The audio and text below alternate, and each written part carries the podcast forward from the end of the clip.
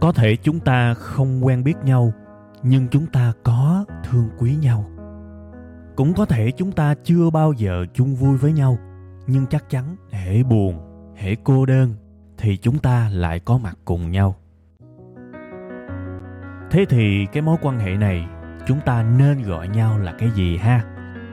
Tôi xin mạn phép được gọi mối quan hệ này là tri kỷ cảm xúc. Một tình tri kỷ đặc biệt với kết nối duy nhất là cảm xúc.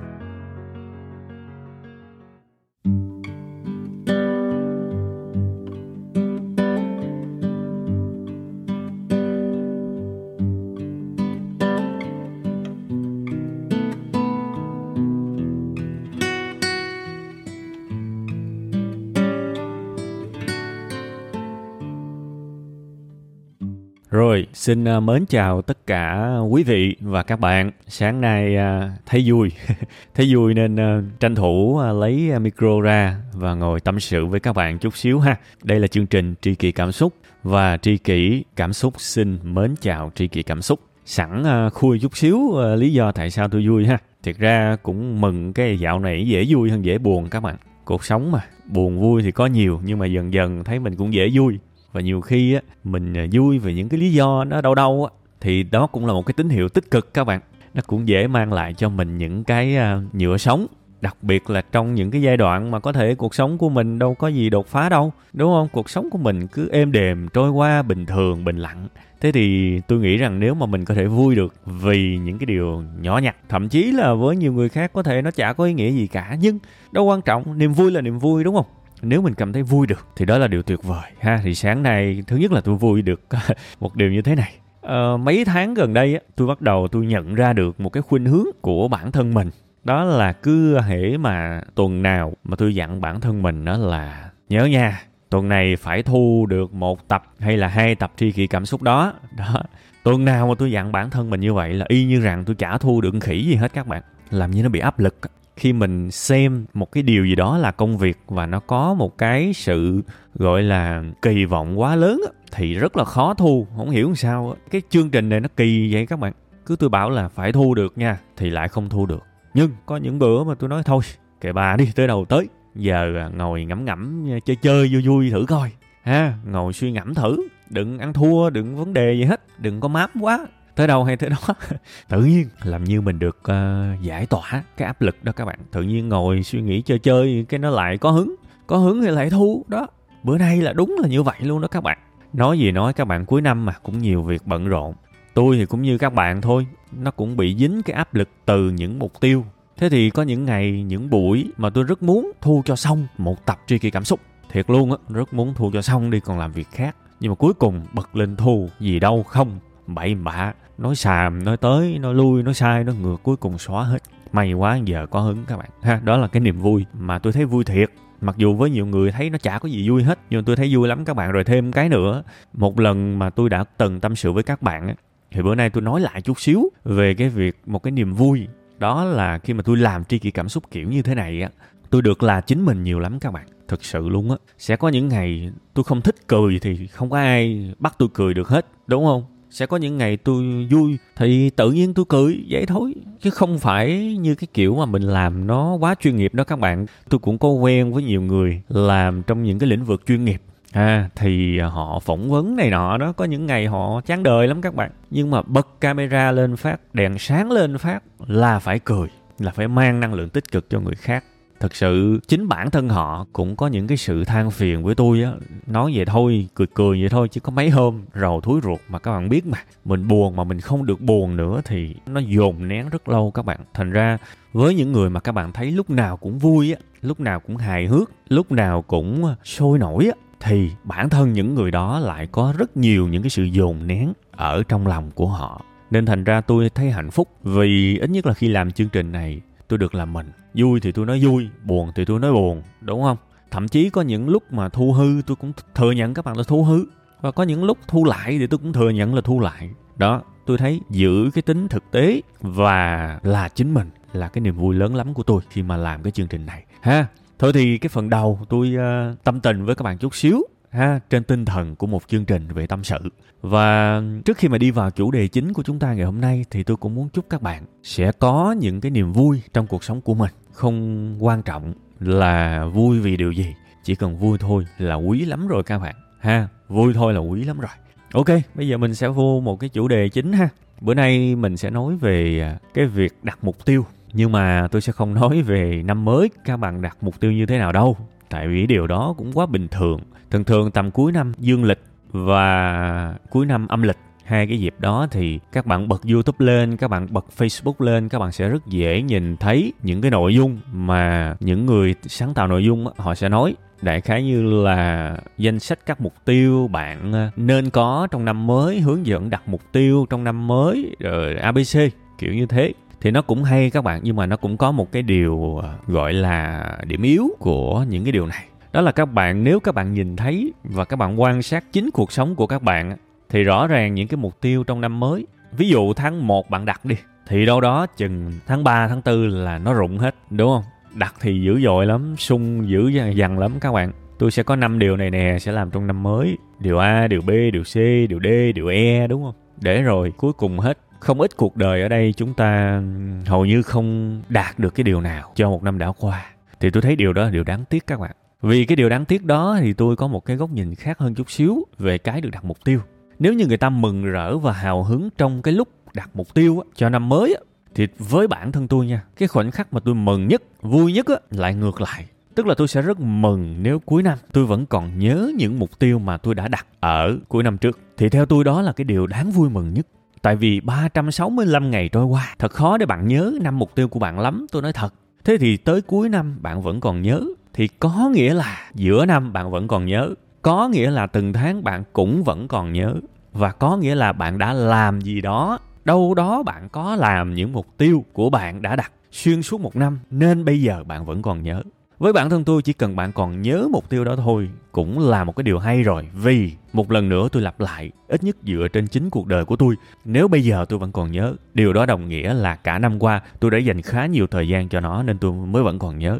Còn nếu tôi bỏ bê thì bây giờ tôi chả nhớ đâu và tôi không buồn tôi nói lại nó nữa, tôi nói thật. Ha, đương nhiên nhớ ở đây có nghĩa là bạn cần thì tôi có thể mất 2 giây để kể sạch ra luôn năm mục tiêu của tôi. Chứ không phải là nhớ là theo theo kiểu là kêu ai đó nói là, bạn ơi, bạn kể giùm tôi năm mục tiêu của bạn đi. Cái người đó nói là ơi ơi đợi tôi chút xíu để tôi nhớ coi. Ơ, cái điều thứ nhất là gì ta? Điều thứ hai là gì ta? Thì cái đó gọi là không nhớ ha.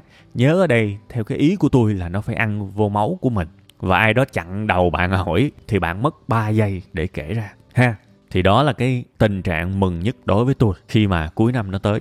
Không phải là năm sau tôi sẽ đặt mục tiêu gì, mà là bây giờ tôi vẫn còn nhớ những mục tiêu của tôi. Đó là cái điều vui mừng nhất, hạnh phúc nhất và nó cũng xác nhận một cái năm đi lên của mình, thay vì đi xuống như mọi khi.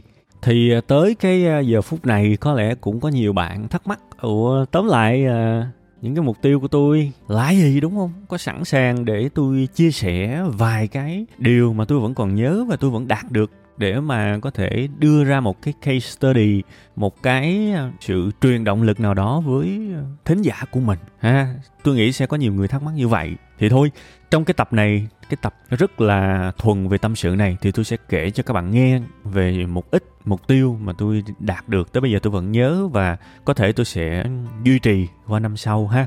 Uh, gọi là một năm mà mình vẫn giữ được mục tiêu đó là đã hạnh phúc rồi nhưng chuyện gì xảy ra nếu mình giữ được 2 năm, 3 năm, 10 năm? Ha, cái đó nó còn dữ dội nữa. Ha. Thì tôi sẽ kể các bạn nghe một vài cái mục tiêu như thế. Và tôi cũng thú thiệt với các bạn luôn là tôi là cái người mà không chỉ một năm có năm mục tiêu đâu. Tôi có nhiều hơn. Đương nhiên là tôi không khuyến khích các bạn đặt quá nhiều mục tiêu. Ờ, nó sẽ làm các bạn sao nhãn ha các bạn chỉ nên đặt nhiều mục tiêu nếu những năm trước những mục tiêu ít ỏi của các bạn đã hoàn thành. Thì các bạn thêm chút xíu là được. Không sao cả ha và có một cái mẹo của tôi thì tôi cũng đã nói với các bạn những mục tiêu của tôi thì tôi ghi vô trong sổ. Và nếu mà ngày nào tháng nào mình cũng lấy ra coi thì nó cũng bổ trợ rất là nhiều cho cái việc mà mình nhớ mục tiêu đó. Mà khi mà mình nhớ mình ngắm nó trong xương tủy của mình rồi thì khả năng mình làm nó mình dành thời gian cho nó nó thuận lợi hơn rất nhiều so với việc mà ngay cả nhớ mục tiêu mà chúng ta còn không nhớ nổi nữa thì sao mà chúng ta làm. Thì để, để tôi bật mí những điều à, mà tôi có thể sẵn sàng chia sẻ ha các bạn thông cảm nhé, sẽ có những cái mục tiêu mà tôi không sẵn lòng tôi chia sẻ đâu. Nó thuộc về cá nhân tôi, nên là tôi sẽ lấy những cái mà có thể nói được, ha. Thì cái thứ nhất là cái mục tiêu mà có thể với nhiều người nó mắc cười lắm bạn, nhưng với tôi nó là một cái vấn đề thực sự đó. Đó là tôi muốn dừng lại cái việc mà coi cái thông số của những cái kênh trong cái hệ thống truyền thông của tôi. Ví dụ như là youtube, ví dụ như là facebook, instagram chẳng hạn để tôi nói về cho các bạn dễ hiểu, ví dụ như là youtube đi. Thì nó có một cái app là youtube studio đó các bạn. Thì cái app này là cái app mình vô để mình xem là có bao nhiêu view, có bao nhiêu like, thông số này nọ. Thì thú thật với các bạn, đây là một trong những cái vấn đề của rất nhiều người mà họ làm nội dung ở trên youtube mà tôi có thể nhìn thấy được. Đó là cứ 5 phút 10 phút là chúng ta lại bật cái app đó để chúng ta coi coi video mới của mình có bao nhiêu view thì thú thật với các bạn là hai, ba năm trước thì tôi cũng đã rất là bớt được cái chuyện này rồi. Nhưng mà tôi vẫn thấy có cái gì đó nó không có vui vẻ các bạn. Tại vì nó vậy nào nó làm cho mình không có tập trung được vào việc khác. Kể cả khi mà view tăng, kể cả khi mà view giảm, thì cái việc mà cứ lâu lâu mình kiểm tra cái app xem là mấy view rồi, có video nào được đề xuất nhiều hay không, đại khái như vậy, cứ coi hoài như vậy. Nó sao nhãn vô cùng các bạn, nó sao nhãn vô cùng luôn, không làm được cái gì hết nên là tôi đặt một cái mục tiêu rất là lớn luôn á. Là tôi quyết tâm là tôi sẽ không vào tôi kiểm tra những cái thông số. Một tuần tôi kiểm tra một lần thôi. Có nghĩa là cái ngày, ví dụ như ngày thứ bảy, tôi up một cái video mới lên, thì sau khi up xong hết điền thông tin, tiêu đề, rồi ảnh đại diện các thứ, thì tôi sẽ dành đâu đó khoảng 10 15 phút tôi lướt sơ qua thôi. Rồi thôi. Trên điện thoại của tôi thì không có những cái app liên quan tới xem view này nọ của cái kênh của tôi đặc biệt là cái tài khoản quản trị là tôi không để ở trên điện thoại của mình luôn. Và tôi làm rất là gắt gao cái việc này. Tôi có một cái máy riêng để mà quản trị.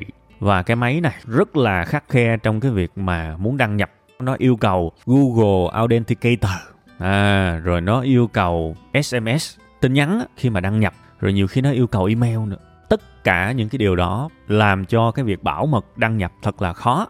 Và chỉ có thể đăng nhập được nếu cầm cái máy đó thôi còn cái máy của tôi đang sử dụng hễ mà bữa lúc nào tôi ngứa, tôi nghiện, tôi muốn vô tôi đăng nhập thì cũng không đăng nhập được nữa. Tại vì tôi luôn để cái máy mà có thể đăng nhập được ở một nơi khác. Cái sim cũng ở một nơi khác. Nên là tôi có muốn trong lúc làm việc này nọ mà tôi check cũng trả được.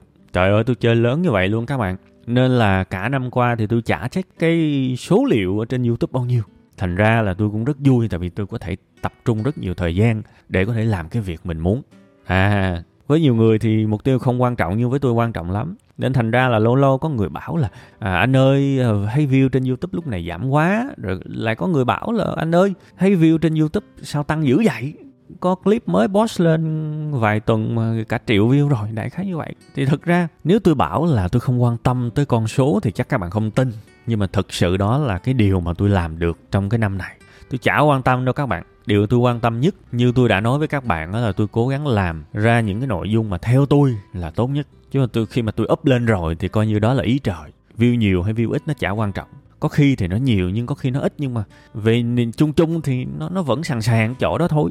Vậy tại sao mình lại vào mỗi ngày, mỗi phút mình check làm gì cho nó mệt? Đúng không? Kệ bà nó đi, để tâm làm cái khác. Đó là cái điều quan trọng thì cũng theo cái hướng đó. Thì các bạn cũng biết mà, nếu các bạn là nhà đầu tư thì các bạn cũng dễ mắc phải một cái chứng nghiện là cứ mở biểu đồ giá lên xem hoài. Nhất là những nhà đầu tư ban đầu thì hay có cái tật đó lắm. Cứ rảnh tay ra là mở lên coi thời cái con hàng, cái giá khoản đầu tư mình mua, nó tăng được nhiêu rồi trời nó tăng vui quá vui quá vui quá. Rồi tới khi nó giảm thì trời rung quá rung quá. Phải làm sao phải làm sao? Cuối cùng hết người ta đầu tư để người ta có thu nhập thụ động để người ta giải phóng cuộc sống của mình nó được tự do. Thì mấy ông lại đầu tư để mà lao vào một cái sự mất tự do mới. Thì tôi thấy như vậy nó không hạnh phúc. Đương nhiên mỗi người một quan điểm sống. Thì với tôi đó, tôi cũng xác định một cái quan điểm sống là không có rảnh mà cứ suốt ngày check những cái con số đó. Khi mà mình mua một cái điều gì đó một cái mã nào đó thì mình xác định rất là rõ ba cái điểm. Thứ nhất là điểm mua vào, thứ hai là điểm cắt lỗ, và thứ ba là điểm chốt lời. Và tôi cài hết mấy cái đó tự động, chả quan tâm, thực sự luôn, chả quan tâm luôn á. Nó có thể tăng lên bao lâu, tùy. Nó có thể giảm xuống bao nhiêu, tùy. Nếu nó giảm tới cái mức mà cắt lỗ thì ok, tự động cắt luôn. Nhưng mà thường thường cũng ít khi mà dính tới cái điểm cắt lỗ lắm bạn, tại vì thực ra tôi cũng nghiên cứu rất là kỹ có thể chờ lâu hơn thôi nhưng mà cũng ít dính tới cái trường hợp đó. Lâu lâu nó có những cái biến cố xảy ra thì mới bị thôi còn không thì cũng ít. Thì các bạn có thể xem lại một cái bài tôi cũng nói khá chuyên sâu về cái việc này là cái bài tìm đó à, cái bài tìm đó. Hình như là tập của nó là 208 các bạn. Cái tên tôi đặt là hiểu một từ giỏi một đời các bạn có thể quay lại và xem ha. Thì thôi quay trở lại với cái mục tiêu của tôi rất đơn giản nhưng mà nó giải phóng cho tôi rất nhiều năng lượng rất nhiều niềm vui và nó loại trừ hết những cái cảm xúc tiêu cực từ những cái thành công hay là những cái thất bại ngắn hạn thông qua những con số trên những cái biểu đồ đó mệt lắm ha. Đó là cái à, mục tiêu thứ nhất của tôi mà tôi thấy là tôi, tôi làm khá tốt. Và trong năm nay thì tôi cũng sẽ tiếp tục để duy trì cái mục tiêu đó. Nó cũng gì dễ dàng dễ chịu các bạn tại vì mình cũng đã làm cả năm rồi. Và nó cũng nhàn hạ lắm. Năm nay mình chỉ cần lấy nguyên cái mục tiêu của năm rồi đưa vào ha. Đặt những cái mục tiêu mà mình thực sự cần nó cũng có cái hay là như vậy thế thì cái mục tiêu thứ hai mà tôi chia sẻ với các bạn trong cái tập bữa nay là cái mục tiêu về cái sự cân đo đong đếm, một thứ được gọi là chi phí và lợi nhuận về hạnh phúc. Hai thứ thì đúng hơn ha, hai thứ, chi phí và lợi nhuận về hạnh phúc. Thường thường á, xưa giờ các bạn làm một cái điều gì đó, thường thường các bạn chỉ nghĩ tới lợi nhuận về tài chính thôi. Làm một cái điều gì đó thì tóm lại, tôi được cái gì, đúng không? Các bạn hãy đặt câu hỏi như vậy, tôi được nhiêu tiền, chức vị tôi được nhiêu, đúng không? Thì tôi cũng y khuôn các bạn thôi. Từ một chỗ mà ra chứ đâu mà ra. Khởi điểm ban đầu thiệt sự tôi thấy tôi cũng chả khác gì các bạn cả. Y chang nhau, y bon. Làm gì cũng đặt mục tiêu, đặt câu hỏi. Sao tôi được nhiêu? Lợi ích của tôi là gì? Nhưng mà dần dần vài năm gần đây đó các bạn, tôi cũng phát hiện ra một cái điều như thế này. Tôi thấy quá nhiều người có tiền nhưng không hạnh phúc. Và cũng có một cái ví dụ mà tôi cũng đã từng nói với các bạn nhiều lần đó là có những người họ tự tự tử rất nhiều người là ca sĩ nổi tiếng, rất giàu các bạn. Họ có tiền tới mức mà bây giờ họ nghỉ làm, họ nghỉ việc. Và họ chỉ việc lấy cái tiền họ tích lũy thì thậm chí họ ăn được tới ba đời. Rất nhiều người nổi tiếng đi khỏi cõi đời này và để lại rất nhiều căn biệt thự, rất nhiều tiền mặt, một khối tài sản khổng lồ. Khi mà tôi nhìn thấy những điều đó thì tôi đặt một cái câu hỏi, nếu tiền là hạnh phúc thì những người đó lẽ ra phải hạnh phúc suốt ba đời luôn rồi chứ? Tại vì họ có đủ tiền để sống ba đời mà, thì họ phải hạnh phúc ba đời chứ? Thế tại sao họ lại chọn cái cách từ giả cõi đời này? Rõ ràng có thể có cả triệu, cả tỷ người vẫn đang cùng quan điểm là tiền là hạnh phúc, nhưng hãy nhớ chỗ này. Những người đang cầm tiền, không ít người đang có rất nhiều tiền lại nói điều ngược lại. Có tiền chưa chắc hạnh phúc đâu. Thế thì bây giờ một nhóm không có tiền, tin rằng tiền mang lại hạnh phúc, và một nhóm có rất nhiều tiền nói điều ngược lại là tiền chưa chắc hạnh phúc đâu. Thì bạn tin ai? Cái này là quyền của bạn nha bạn có thể tin ai, tùy bạn. Còn bản thân tôi tôi cố gắng tôi nghe cả hai, tôi phân tích từ hai hướng, và tôi cũng nỗ lực để có thể gọi là ổn định về kinh tế. Thì tôi thấy cái nhóm mà họ có tiền á, và họ nói rằng tiền chưa chắc mang lại hạnh phúc đâu, tôi tin nhóm đó. Và tôi kết hợp với lại cái lập luận về cái ví dụ của những người bỏ cuộc sống này trong khi có rất nhiều tài sản, thì tôi thấy rằng có lẽ thực sự tiền là một phần của hạnh phúc, chứ không phải tiền là hạnh phúc hạnh phúc cần tiền chứ, nhưng tiền không quyết định tất cả về hạnh phúc. À đó là cái sự giác ngộ của riêng tôi các bạn. Thế thì từ cái sự giác ngộ đó tôi bắt đầu để ý nhiều hơn về cái được gọi là chi phí hạnh phúc và lợi nhuận hạnh phúc. Khi mà làm một cái điều gì đó bên cạnh, đương nhiên là phải hỏi rồi, phải hỏi cái câu hỏi là tôi được bao nhiêu tiền?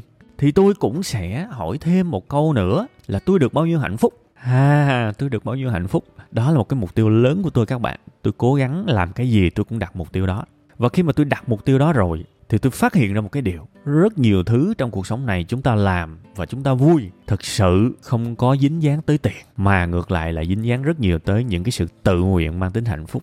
Để tôi lấy ví dụ, bạn trồng cây kiển đi, bạn có vui không? Nếu bạn mê cây kiển, bạn trồng cây kiển thì bạn sẽ rất vui, thật sự. Thế thì trồng cây kiển ở nhà nó có mang lại tiền cho bạn không? Có thể nó chỉ mang lại tiền cho một số ít thôi, những người kinh doanh cây kiển nhưng đại đa số chúng ta trồng cây kiển nhìn thấy nó ra hoa, ra trái. Chúng ta vui không vui? Vui lắm luôn. Nhưng mà các bạn nghĩ mà xem, chúng ta tốn tiền, chúng ta mua cây giống về chúng ta trồng. Chúng ta tốn tiền mua đất, mua chậu. Chúng ta mất công tưới, chúng ta chăm bón, chúng ta cắt lá, tỉa cành. Chờ ngày nó ra hoa kết quả và không thu lại được một cắt nào hết. Nhưng cái điều kỳ diệu là chúng ta vẫn cảm thấy vui và chúng ta vẫn làm hàng ngày đó thôi. Tại sao?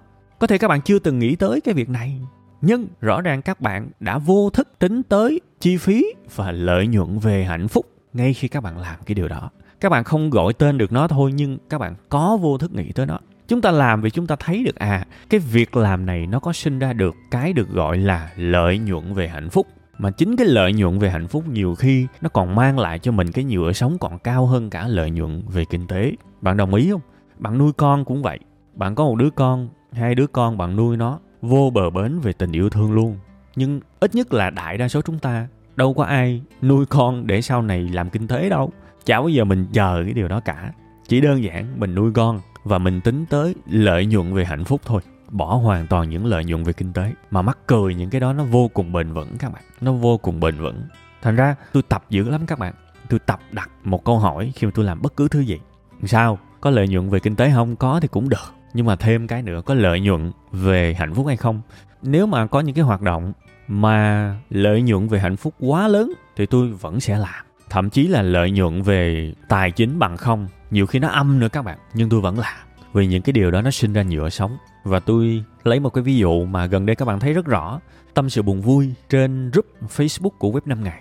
Hầu như một tuần tôi đều dành ít nhất là 5 ngày để thu âm, đồng cảm, tâm sự, chia sẻ với những bạn gửi tâm sự có được cắt nào đâu, nhưng lấy thời gian của mình, đúng không? Tôi phải trả chi phí bằng thời gian chứ, tâm sức chứ. Đâu có phải là cứ lấy nói nhăn nói cuội đâu. Nhiều bạn viết tâm sự rất dài các bạn, dành cả buổi để đọc đấy. Có nhiều ngày, thay vì giờ đó dùng để ăn trưa thì tôi hy sinh. Tôi tôi vừa ăn trưa, tôi vừa để cái điện thoại tôi đọc mà, tại vì đâu có nhiều thời gian. Có những lúc thay vì chập mắt xíu thì tôi lại dành thời gian để làm việc đó, đúng không? Nên khi mình bỏ cái việc này để làm cái việc kia đó nhưng tôi nói ra không phải để kể công hay là gì cả. Tôi nói ra để xác tính một điều là trước khi mà làm cái chương trình đó, tôi đã suy nghĩ rất kỹ rồi. Và tôi làm nó vì lợi nhuận về hạnh phúc, chứ không phải lợi nhuận về tài chính. Đấy, thì tôi thấy ok, tôi làm thôi. Tôi không có gì hối hận cả. Tôi cũng không có gì phải lăn tăng nếu nó không mang lại lợi nhuận. Và tôi cũng chả kỳ vọng về lợi nhuận. Tôi nói thật, có rất nhiều khi vài bạn xin cái số tài khoản của tôi để chuyển khoản, không? Cái này tôi nói thiệt nhưng mà nếu mà tôi biết họ có nhã ý tặng tiền cho tôi thì không bao giờ tôi lấy. Cái này tôi nói thật, tại vì đó chưa bao giờ là động cơ của tôi cả, ha. Thì thực ra các bạn nhìn thấy những cái hành vi đó có thể nó rời rạc nhau, nhưng tụ trung lại thì nó vẫn là câu chuyện về lợi nhuận về hạnh phúc. Làm cái gì đó hãy đặt câu hỏi, cái này có mang lại lợi nhuận về hạnh phúc hay không? Ha, nếu có thì vẫn có thể làm. Bình thường các bạn, ha, đương nhiên tùy mỗi giai đoạn, mỗi người mỗi khác, mỗi gia đình mỗi khác tôi cũng đã từng có những giai đoạn mà tôi làm mọi thứ vì tiền mà. Khi mình đói thì mình phải đặt mục tiêu, no cái đã. Vì no nó cũng góp phần vào hạnh phúc mà. Nhưng đến một giai đoạn nào đó, mình sẽ cần phải sống khác đi chứ mình không thể nào sống một kiểu từ đầu tới cuối được nha. Thành ra tôi nói cái phần số 2 này tôi không có gọi là giảm đi cái giá trị của tiền. Tiền quan trọng chứ. Nhưng tiền là một thành phần của hạnh phúc. Ít nhất là tôi quan niệm như vậy. Tiền là một thành phần thiết yếu của hạnh phúc. Nhưng tiền không ngang bằng với hạnh phúc. Đó là quan điểm của tôi, ha. Các bạn có thể đồng ý, có thể không đồng ý. Thì thôi, đây là chương trình tâm sự. Thì các bạn thấy là tôi cũng đang nói những cái chuyện nó rất là bình thường, đúng không? Mục tiêu của tôi bây giờ nó nó khác hồi xưa lắm các bạn. Tôi nghĩ nhiều về cái sự bình an, sự hạnh phúc. Tôi nghĩ nhiều về những điều mà có thể nhiều khán thính giả không cảm nhận được, nhưng mà nó dành cho riêng tôi mà. Và cái tập này thì tôi cũng chỉ muốn chia sẻ lại các bạn chút xíu cho vui thôi, ha. Thì thôi, tâm sự tới đây là được rồi ha trên cái à, bảng đồng hồ à, thu âm thì ba mươi mấy phút rồi. Thôi thì à, tôi xin phép chốt lại chương trình ở đây. Cảm ơn các bạn thật nhiều. Bây giờ thì chúng ta tạm chia tay nhau và xin hẹn gặp lại ở tập tiếp theo các bạn nha. Bye bye.